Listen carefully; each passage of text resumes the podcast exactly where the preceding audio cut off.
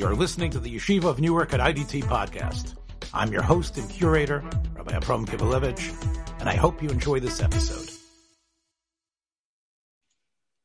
Shalom Avrocha. I'm Avram Kivelevitz, and this is Standing in Two Worlds with Dr. Sam Juni in Yerushalayim Mirakodesh.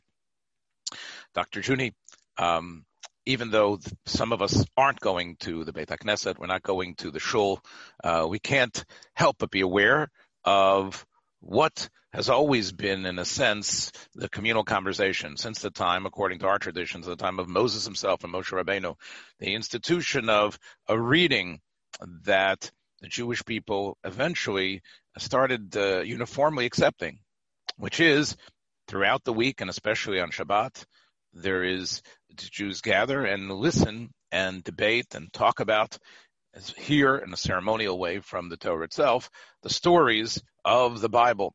The stories, and those of us, of course, are aware that in this period we are reading the stories in Genesis of Bereshis. Or Shamshon Hirsch famously said that just follow the Jewish calendar and there's morals and values. Uh, it doesn't have to be necessarily superficially imposed from the outside. We've already adapted that. And I think here, especially in these weeks, as we are sort of coming to the second half of the book of Genesis, as you are obviously very aware, the book slows down. On this week's Parsha, which is called Parshas Vayetze, Yaakov's leaving home, something that we've talked about, about the child leaving home and developing himself. What we also have is a slowdown. And from this point on, from Parshas Vayetze till the end of the book of Genesis, what we really have is a detailed um, insights which are garnered, but a detailed description of this family, of this family, of how it was formed, how it was shaped, um, the different wives that Jacob, Yaakov, uh, is able to marry here in, in, in, this week's parsha, and the children that are born. Yaakov's insistence, in fact, of, of birthing children. We have Yaakov as someone who is who is very much the patriarch, and we hear about the names of each of the children, of course, which become the 12 tribes. Now, one of the things, one of the challenges I think all of us have, me and you, and any of us who are uh, towards in the mature area of our lives, is to take a look at these stories and look at them freshly and anew, not just dismiss them as things they already knew, did, been there and done that. And I think that, especially, I think in a period of, of, of COVID, we probably want to look at these things in a different light, in a new light, and a light that's illuminating. And therefore, I was thinking that, uh, and I hope many of our listeners feel the same way. I want to look at these stories in a different way.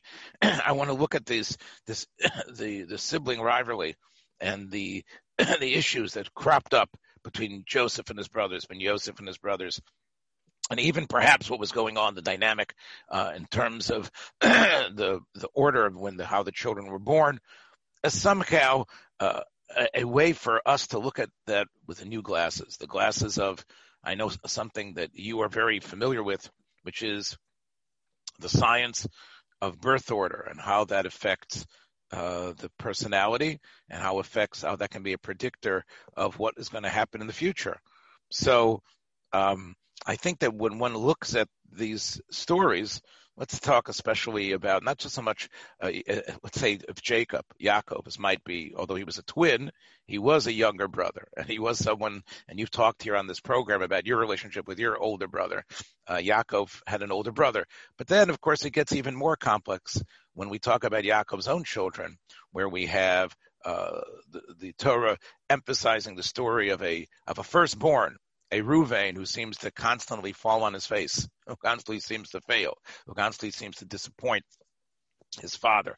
And then we sort of have a second firstborn, a, a, Joseph. And we also have a Judah, a Yehuda, who emerges as a leader, although he is the fourth born, a middle child.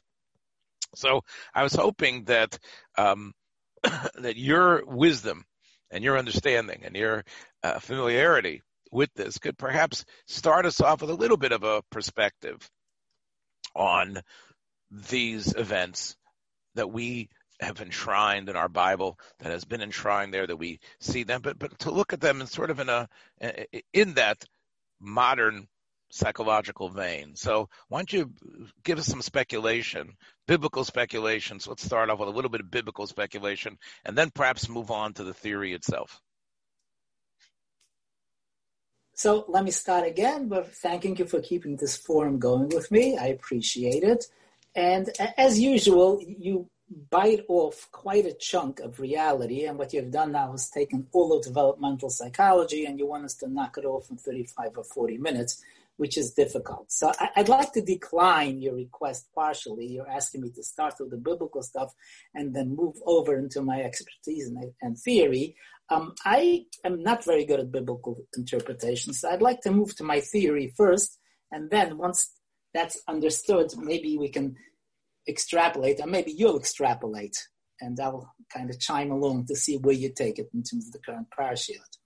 So you mentioned um, um, the uh, COVID, and what I see COVID is doing is bringing out very much the salience of interpersonal relationships, since essentially people are bereft of their escapes from relationships, especially within the family. They don't have work, they don't have a lot of leisure, and they're forced to stay with their loved ones in the crucible of relationships, which brings out the um, usually the problems because the charms um, wane after a little while. So it brings out the problems. So what I wanted to talk is essentially you mentioned two things in terms of the parashiot. You mentioned um, the parental um, relationships to the children, or the way I see it in terms of problem areas is parental preferences for one over the other, which is a psychological travesty in terms of the effects on the children, both in terms of their self esteem development and in terms of their relationships in the future, because there is always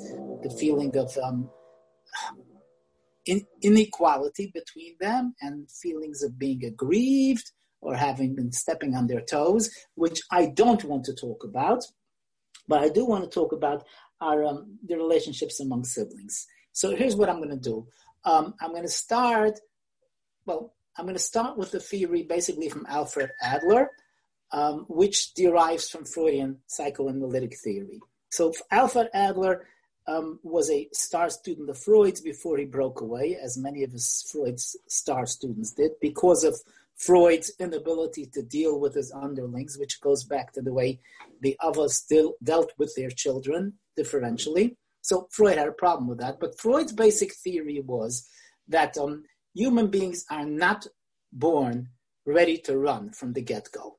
They need a certain amount of growing up in a safe family environment. And his idea was based on the development of the body or the way it's translated from the German sexual development. But what it really means is that as the child develops, the child is pre-programmed to go through various kinds of conflict areas, dealing with his own needs, and that the child mastering these particular conflicts serve as the template for all future abilities dealing with the environment and with other people. So in Freud's uh, terminology, by time about you're about five or six, you've gone through all the basic conflicts, and that becomes your template.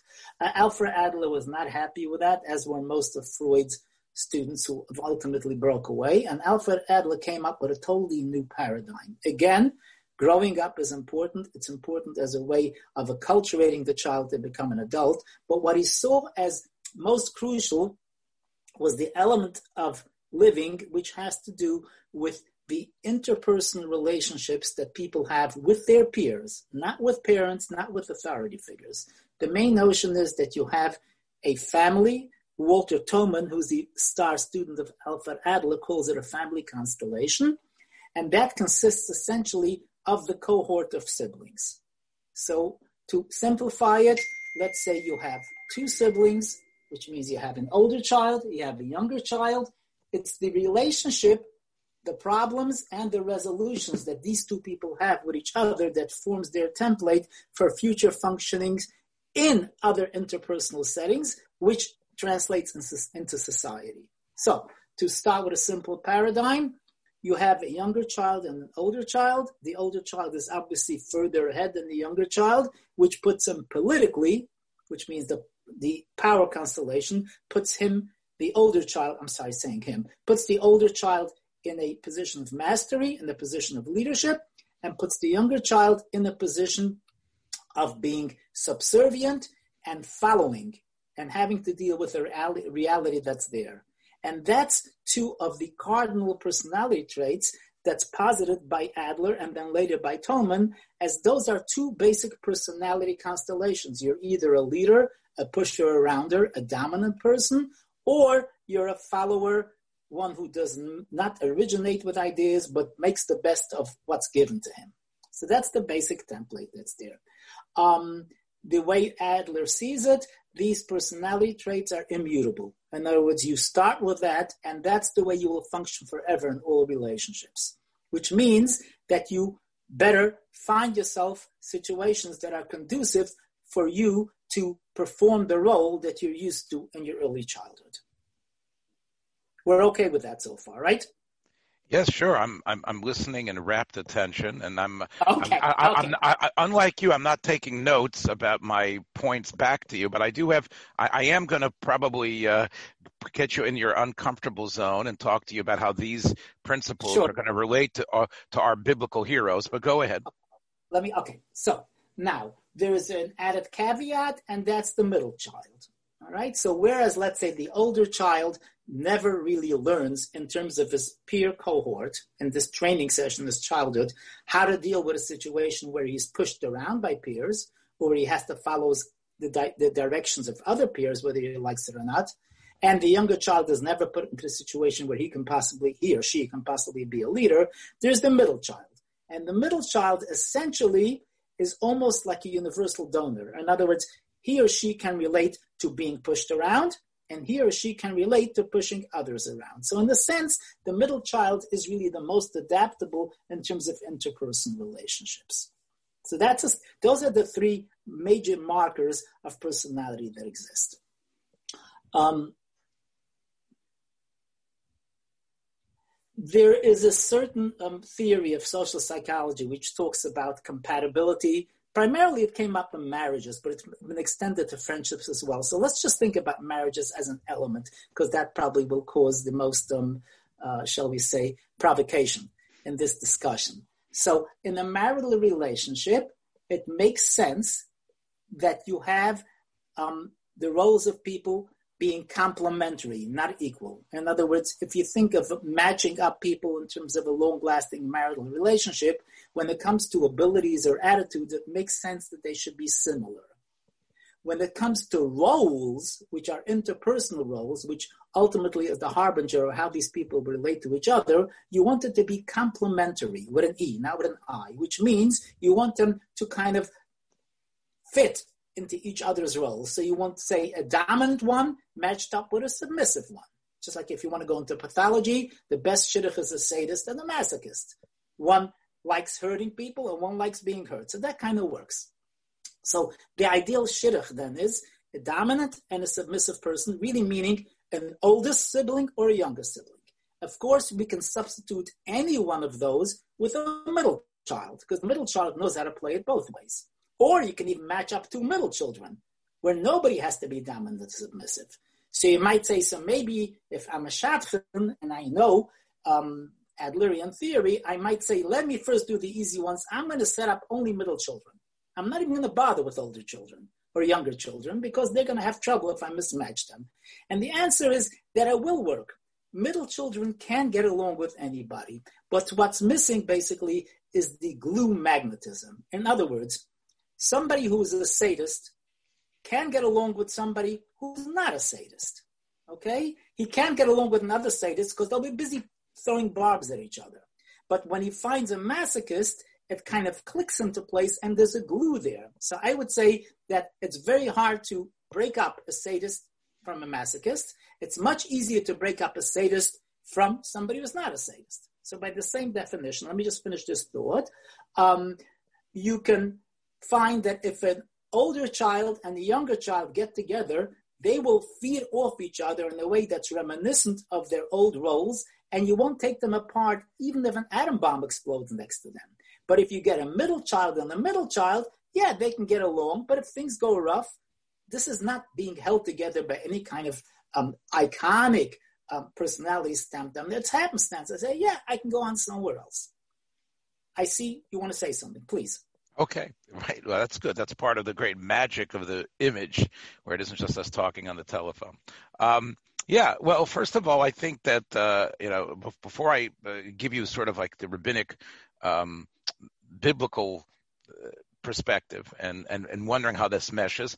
I think that what you are saying uh, needs to not, not, only go back to our past so we can study the past and understand it, but also it should be one of the uh, algorithms or one of the uh, ideas that is that is behind many of the Jewish matchmaking services. Now, you know, one of the things I've talked about in COVID on some of our other podcast shows, some of our guests are, should this be a period where uh, couples still begin the process of meeting, of finding each other, even though social distancing is sometimes going to limit them. So the the the programs like YU Connects, uh, JSwipe, or even some of the non-Jewish programs of Harmony and and others, probably instead of looking as much at the resumes about things that you like and what your hashkaf or outlook are, or how you think about what sort of tablecloths you have in your house and what sort of shirts you would want your husband to wear, or the length of the skirts. It seems like part of it should also be where you are in birth order, according to you. Uh, that should also be, uh, since you are convinced that it is indeed not ironclad as much as you're a Freudian student, sounds like you're very much embraced uh, Adler's approach. So that according to you, that should really be a much greater factor in, in terms of setting people up. And um, uh, unfortunately, it doesn't always, I don't think it's even part right now, Dr. J, of uh, of what these programs are about. They they set them up based on certain checklists, and what if if, if you match on sixty percent, that's the shidduch that's being offered. According to you, uh, some of those shidduchim are, are are are destined to fail because you've got the wrong. Uh, for example, you've got um, two oldest children, and that's just going to be a lot of squabbling, right? The two oldest children is going to be a lot of squabbling correct? And even the middle children, two middle children together, might also not be as as as as as, as positive as having an oldest and a youngest child, right? So if you want success and get that shadchanis money, and you want a shalom al yisrael, so to speak, it seems like they're uh, what you're saying should also be adapted um, in those areas, and I don't I don't think it's being done. So yes, okay. So again, it's understand that my belief, aside from my uh, practice with a lot of people who are disordered primarily, my belief is based on personality theory. And that's something that's not very popular these days. In, in, in the days of, of um, uh, uh self agency and self determination, it is not hip, it is not PC to think of people as having a personality which basically dictates their life rather than overt conscious decisions that they want to make which is a nice ideal. I don't think it's real. It's not real at all. Otherwise, I'd be totally out of business, and I'm not out of business by a long shot. Okay, so, so what's happening is that yeah. if you assume that personality steers you in a certain direction, it certainly is a good idea to look at what's happening here. And very often, I can almost predict when a couple comes in. I just ask, you know, you position the family. I can predict what the problem is, you know, and I, I don't like to impress people by having a crystal ball, but I can always write out the chart for them before they tell me anything. Uh, let me just mention one other thing. There's another st- uh, um, personality type which is an only child.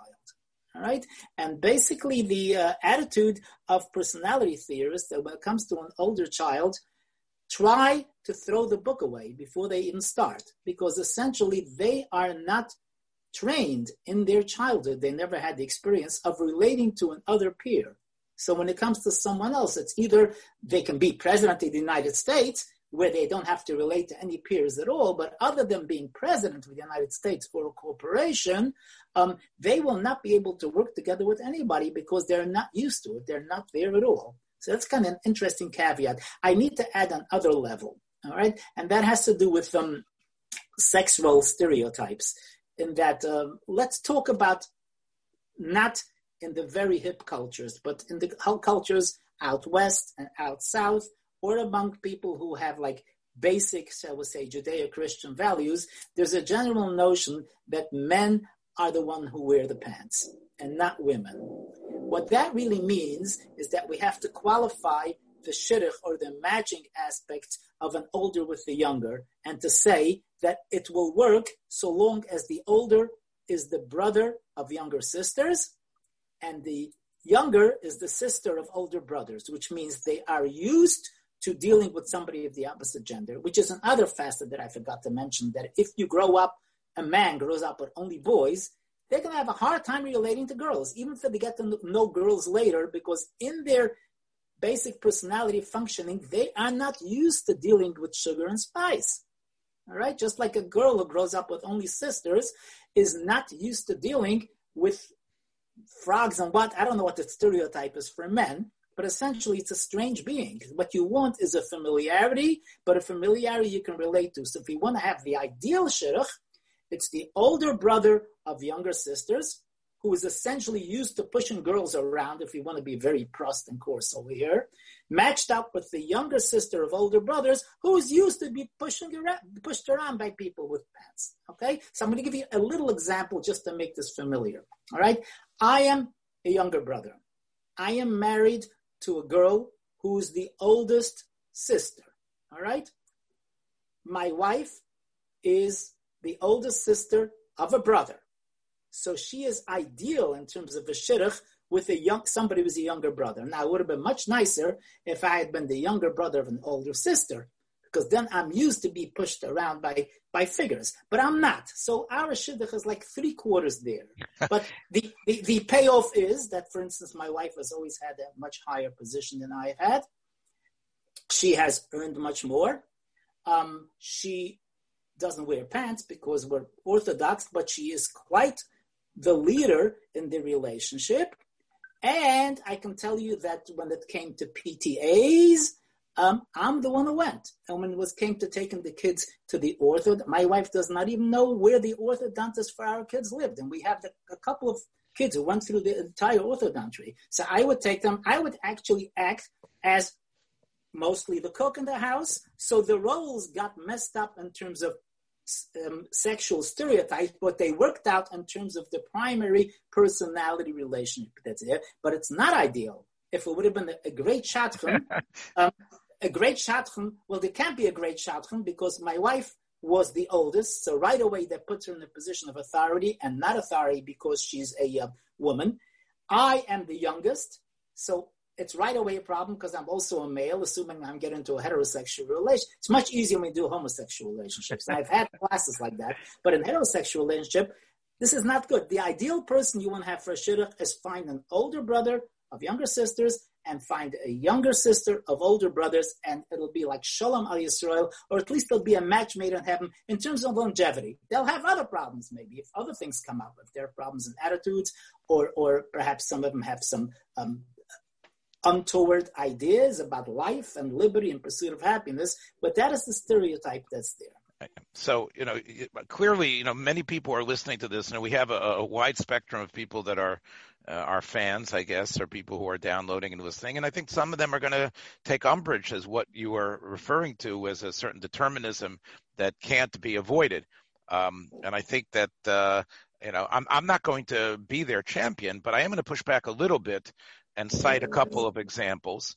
And let's talk, you know, getting back to my area, um, and all again, basically most Jewish uh, thinkers who are thinking about the stories that sort of shape our history. Let me throw you out a couple of possibilities here. Let's first talk about uh, and before I, I, I, give you these examples, one thing I, it, it's clear from you that as much as many people believe, and I'm not sure, I'm not going to uh, put my foot in my mouth and say it's this uh, sheet or that sheet, but many people sort of have an assumption it's what parents do to the children, how the parents as you said, you alluded to before, favor one child over the other, the way the parents doted on one and not the other, or the parents dealt with one that's going to determine that person's life you are saying that that's not an inconsequential factor, but what's much more crucial is the way they interact with each other, the siblings, the peers, right? This right. is something. If I may, if I may just interject, the parental preferential treatment is important insofar as it then influences or determines the um, child's ability or inability to relate to peers, i.e., siblings. So it's a, it's it's there through a medium, but the parental um, attitudes themselves can be harmful, but they don't really mess up the personality of the child. And again, I'm Freudian. I, am being unapologetic about that. Okay. And you can throw that out at your own peril. Okay. So, so first of all, let me eh, before we get to the biblical people, the, the principle is is that the p- field of play where the personality is mostly formed and it's given its uh, place, the sandbox, so to speak, where the personality develops and determines, is within the relationship between the siblings, assuming that there are going to be some multiple children. Precisely. Okay. Precisely. Now, the parents have a role. For example, let's say if if a parent, uh, even though let's say their younger child, they give over the message that the younger child should be more dominant, and they um, uh, browbeat the older child and make the older child feel uh, less significant.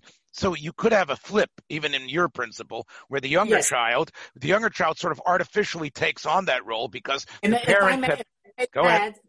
precisely what happens without parents if one of the children is just weakly endowed. If one of the, if the older child is sick and needs to be taken care of, then by definition the younger child becomes dominant. And when you look at the personality of the hopefully recovered older child, he will take the role of the submissive one because that's how he grew up. So it's not really the age, it's the question of the experience of dominance in childhood that stamps your personality. Okay. So sure, the parents can still that if they decide to flip the, uh, you know, cross their hands, so to speak, and bless one over the other. So. I'm so I'm going to again because I've been promising to do this, and I better do it before we run out of time. Let's talk about Ruvain, for example. So Ruvain is here. This I mentioned him before as this failed firstborn. So he's someone, and again Yaakov at the end of Jacob at the end of the book of Genesis, uh, sort of uh, mentions this his his disappointment with Ruvain, and he talks about him, you know, being so rash and um, et cetera, and how he sort of even towards the end of his life, Ruvain couldn't get a break. So here you have an oldest child, the first child of, of, of their relationship, um, seemingly wanting to do the right thing, but being pushed in the background. What happens is is that Judah uh, seems to become the leader. I'm talking about Joseph right now. I'm talking about uh, Reuven, uh, Reuben and, and Judah, Reuven and Yehuda. So let's talk about that just for a second. Here's Reuven, who's you know we don't know uh, uh, how his parents treated him, but the the Bible definitely gives us ample description of a failed firstborn, and and indicates that the life experience of Judah, uh, especially in his uh, relationship as a, as as a parent later, sort of elevate him to a spokesman and the person who represents the family more than others. Let me just make one more point on this. It would seem to me, Dr. J, that a firstborn wouldn't necessarily be so dominant if he felt the incredible weight of the parents on him. If the parents kept on indoctrinating him as to this is what our family is about, this is what you must do, the firstborn, although in an artificial way as a leader, in many ways as a follower, and can't think outside of the box in terms of real leadership and direction. He's basically just, you know, uh, you know, he's Jawohl, Herr Kommandant, because the parents are telling him how important what he is is doing. So even though there's a straw man leader there, but there's someone who can't really adapt. So to me, that might be a way, that might have been what was happening with Ruvain. Go ahead. Okay, so I have two points. First of all, um, there's no doubt in my mind that this is an ideal template for what happens with siblings when they have the extra support of the parent to, the, to disrupt the, the balance. I just have to say that technically speaking, this formulation is supposed to close past curtains by the time childhood is over. So I'm not really sure when all these events happened in the Torah. The second point I wanted to make was that you mentioned like being able to think out of the box. Thinking out of the box is not a skill of the firstborns. Thinking out of the box is a skill of the younger borns or the middle child because they have to come up with novel, um, tricky, smokescreen ways to usurp the leadership that's kind of given to them. So thinking out of the box is not a skill of leadership. It's a skill of subversion. It's a skill of being able to pull rabbits out and to blind the um, the older one and make it around him. So sure, if that's how you define Yehuda's leadership, I would call him the younger child who has managed to outwit the dim-witted older child and and that is how he. Uh, uh then he gets the respect of the whole, you know, oh, of, sure. of, the whole group. Once you slay the dragon, or once you manage to do something against the leader, then the proletariat follows, sure, or the rest of the siblings follow. You know, and, and I would add to this, and something which you haven't really mentioned, because you know you're dealing almost with stick figures in terms of how they look. Uh, you know, we're talking about you know putting these images on the board, X's and O's. I think one can't deny the physical uh, uh, prominence of each person. Uh, the Medrash tells us about Yehuda's great strength. The Medrash seems to imply he was a person of, of, of, of, a certain overbearing quality just in terms of his physical presence. And I think that could also play a role as to why he was elevated to leadership. He was bigger, taller, stronger. Doesn't and and and, and we or can't help. example I gave you, um, if let's say the older is actually sick, if the older is in a wheelchair, he he or she does not get the automatic authority, and he will, in terms of personality traits, be the younger, so to speak. Well, and he will gravitate in his adult life towards a position where someone else has the position of leadership because he's not used to it. Sure. Yeah. Yeah, well, anyway, just to, again throw a little rabbinical spice here or biblical spice here. We have Simeon and Levi, of course, Levi, Shimon and Levi, who are in the middle, who sort of, you know, uh, again, there's four children, the four children of Leah, Reuven, Shimon, uh, the first four children. It's interesting that Simeon and Levi also earn their father's ire and do go along to have interesting careers historically about their tribes, but they are also, in a way, uh, they acted sort of in a if we want to talk about out of the box, we know in, in next week's Torah reading, they are the uh, ones who come up with the idea of of how to win a war and basically massacre um, a, a, a, threat that was that had you, using stick using stick Right. And but Jacob, Yaakov relates to them and says, you know, I'm not happy with this shtick. And they sort of also lose their prominence. And then number four, Judah is like the the one who reaps the benefit. So you Perhaps have Ru- default. Perhaps he's a default. But he definitely rises to the occasion. Of course, everyone. And again, I am not and I know there's many people listen to this who says that you know Kivelevitz is just talking about these figures that I don't even believe existed and are only uh, sort of like uh, legendary characters that the authors of the Bible uh, wrote about. Again, obviously, I don't come from that perspective. I view them as real human beings and, and models for us in our studies to maybe realize uh, what we what's happening with us ourselves. So yeah, so we can have Reuven as the failed Bechor, Shimon and Levi as uh, as you say, the shtickmachers who earned their father's ire and therefore went too far in what they were trying to do. And then Judah, who sort of learns from their mistakes, has this physical prominence and does seem to have certain natural gifts of speaking. So therefore, he becomes the leader. And, and what's more interesting, I think, is that for those who are biblical critics, the story is really meant to justify why eventually in the from the Jewish perspective, all kings come from Judah. Somehow Judah in his life is somehow the template of what a leader should be, which again I think is interesting based on what you're saying. So go ahead. I know that you have a response to this. I, I just want to interject two items. First of all, as far as I know, there is no reference to Judah's leadership until after the encounter with Yosef. And what, what's remarkable is that Judah is able to summon up some kind of strength and basically challenge a ruler. Okay, I am not sure that uh, an older one, an older sibling, would be able to do that. I think a younger sibling is much more misugal, much more capable of upsetting an apple cart by coming up a way of challenging some, challenging somebody who's there. And if I, again, if I want to wax biblical, I'm not good at this, but I can try.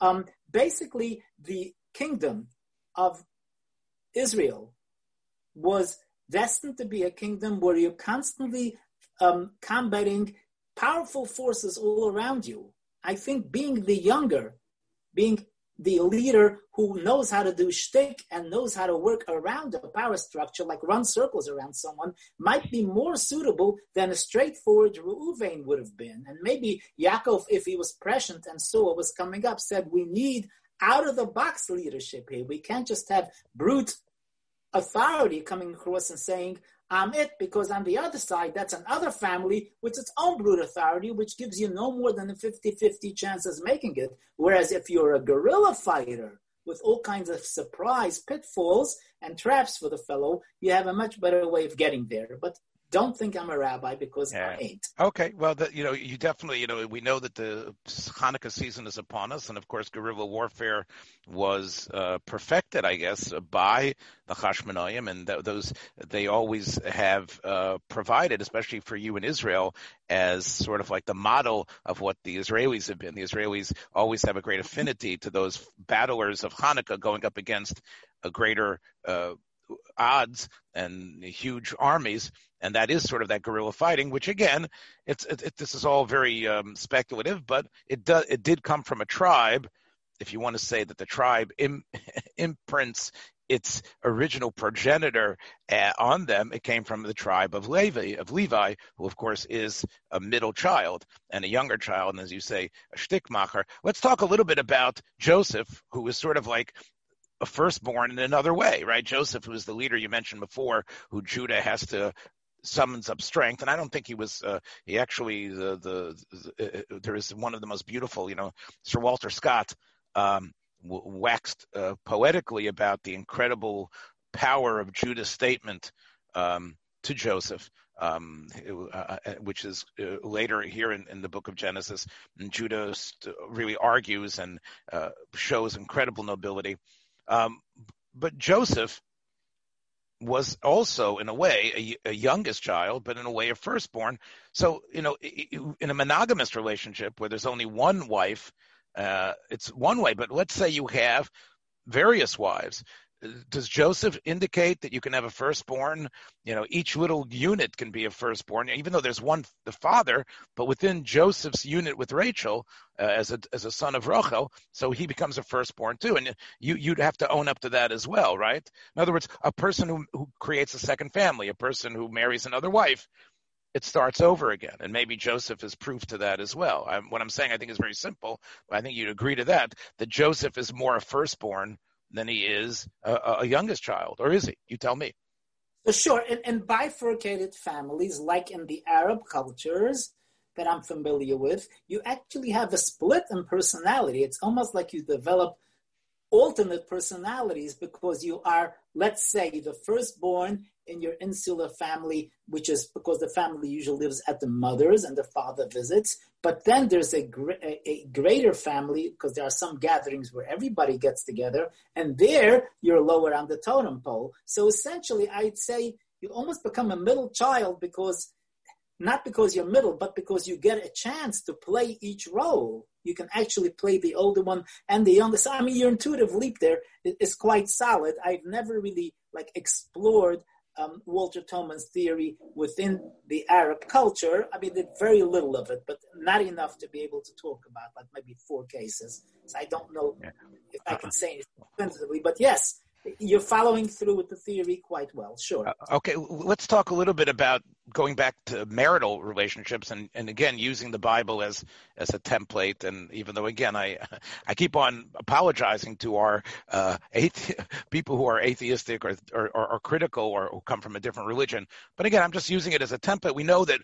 Uh, one of the things that the stories of Genesis teach us is about marital strife and uh, interrelationships. So we have uh, Jacob, who, let's say, although he is a twin, clearly is considered the younger child, right? He definitely was a younger child, even though he was the weaker. That's good enough. He was the weaker. Right. And, Once and, you're physically weaker, you're the younger.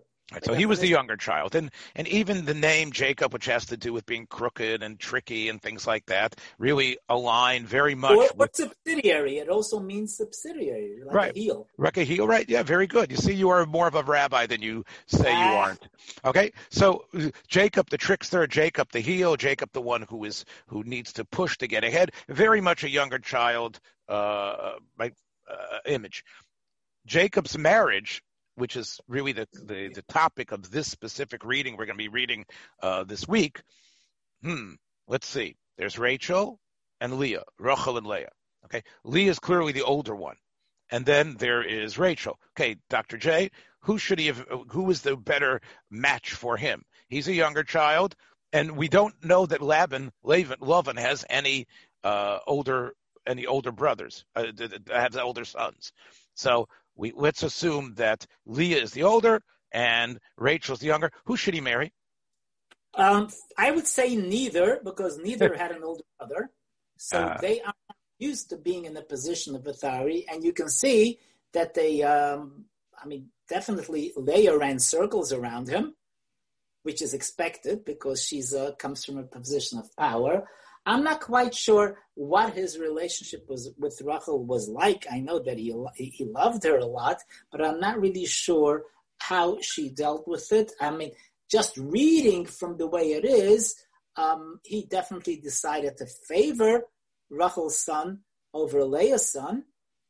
So uh, that's disruptive, but I'm not really sure if um, well, the, Bi- the, Bi- the Bible tells us about an argument they have she she the, the, Bible gives us, and again, this is a Kivelevitz uh, original, but wherever there is narrative in the Bible, it's very significant. But even more significant is dialogue. Dialogue is ultra significant. When we hear biblical characters speak, we are meant to prick up our ears and say, what are they saying? Are they talking to each other now? It's not just the omniscient narrator speaking we have a description of these two talking. Yeah, so we have a description of actual words where, um, you know, Rachel, it says, Vatikane Rachel bachota. Rachel got, was jealous of her sister, and she speaks to her, her lover, Yaakov, her husband. Give me children, and if you don't, I think I'm dying. And we have this doesn't seem to be positive. Vayichar af Yaakov Barachel. Yaakov gets angry, filled with anger at her. Vayomer tachas Elohim anochi. My God, asher mona mimech pri voten. It's you who can't have children. Am I the one who did that? And of course, she comes up with a with an idea, which is to, for Yaakov to cohabit with her uh, with her maidservant Bilhah. But you do have this description of anger between them. Now, with Leah, his first wife, we know that she was hated, but we don't have any any any uh, uh, we don't have any dialogue description of what was going on between them. So again, you're sitting back here as a marriage counselor. Uh, what could explain this this explosion of anger between Yaakov and and, and Rachel? I mean, they both are screaming at each other. Is that normal? Well, well Rachel is essentially doing her thing. She's doing her petulant younger child complaining, right? Yaakov, the way, I mean, he should react according to Adlerian theory, should be that he's totally out of sorts because she is asking him to take a position of managing, let alone managing something that's beyond him, just a position of management. He's saying, no, I'm a Tam Yoshev Ahalam, leave me alone. I want to go sit with my books and, and, and meditate. I'm not someone who can take and move around things and change them where they are. So essentially, this is a mismatch of having two younger children where like you have like two, two, let's say, two submissive people waiting at a door each wanting the other to open the door, and nobody will. They'll never go through that door. So here it is, Rachel asking him to be the older person, and he's saying, "Eh, it's not my role." I think that uh, say, isn't this great? So you, you, it looks like we have accomplished something in terms of understanding that verse. I would say, even in a, in a very, as much as he emotionally carried an incredible um, feeling for her and, and, and favored her, and loved her, which probably wasn't the greatest uh, model for what a person should show to children that he, one wife was favored more than the other. I'm just taking this even to next week's reading, where they actually argue about the name of their child, uh, Benjamin, of course, that uh, uh, as she's dying, uh, uh, Rachel gives over the name of her child. And, and Jacob, of course, disagrees. They're disagreeing even with her last life breath if you think about it, right? so there's, I think there's something there about uh, being careful about the two younger children getting together. Um, so really, it should have really worked out better with Leah then, right? As, as yes, some... it would have worked out better with Leah if they were willing to violate the understanding that the husband has to be in charge. If he would have let Leah being in charge, it would have worked out well. But I don't know if it would have worked well with the mores of their contempt of their society. I wanted to add one more point. There is a um, a follow up to Adlerian theory, which has to do with pathology within the family relating to parents' relationship to their kids, and that's one of identification. What often happens is that we tend to identify with people who have a similar makeup that we do. So, for instance, if you are a parent who's a younger parent, you're gonna favor um, your younger children over your older ones because the older ones were your nemesis, so to speak, when you grew up. So I'm thinking if you want to really stretch this and make an Adlerian, you know, um, um, five books of Moses over here, what you can say is that Yaakov deliberately did not favor Reuven because Reuven reminded him so much of his oppressor Esav. He's the younger person, so he's going to go down the line. Very good. For, I don't know if that's sensical or not. No, no, it actually fits in with the midrashic interpretation that when Leah uh, gives birth to Reuven, part of what she means with the word Reuven, which means look at my son, she was trying to hold him as a model versus Esav. And she said, look, my son is not like Esav. So clearly there was this idea he is like Esav. In other words, there was some there was some sense that this will be a good firstborn, not like that other firstborn.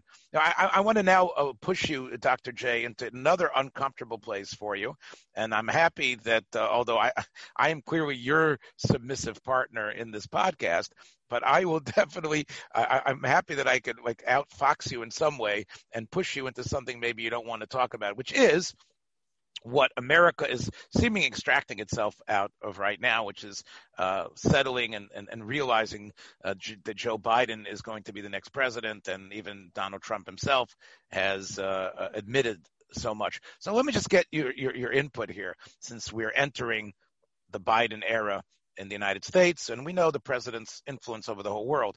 Uh, Biden is a firstborn. Uh, he is actually the firstborn of, of, of, his of his family, named after his father, who was uh, Joe Biden Sr. He's Joseph Robinette Biden Jr. Will the fact that he's a firstborn give us any prediction about how he will lead? Yes. Um, firstborns do not need to make any splashes. They come with a mandate of their own personality. Like they are leaders, they are They've been trained to be leaders in childhood. So you don't have to anticipate shtick and crazy stuff going on. Somebody like Trump, who is not the firstborn, can only make it if he makes a splash. If he, I mean, I'm speaking a bit by introspecting myself because I know my own career, as compared to my brother's, has been one of making splashes.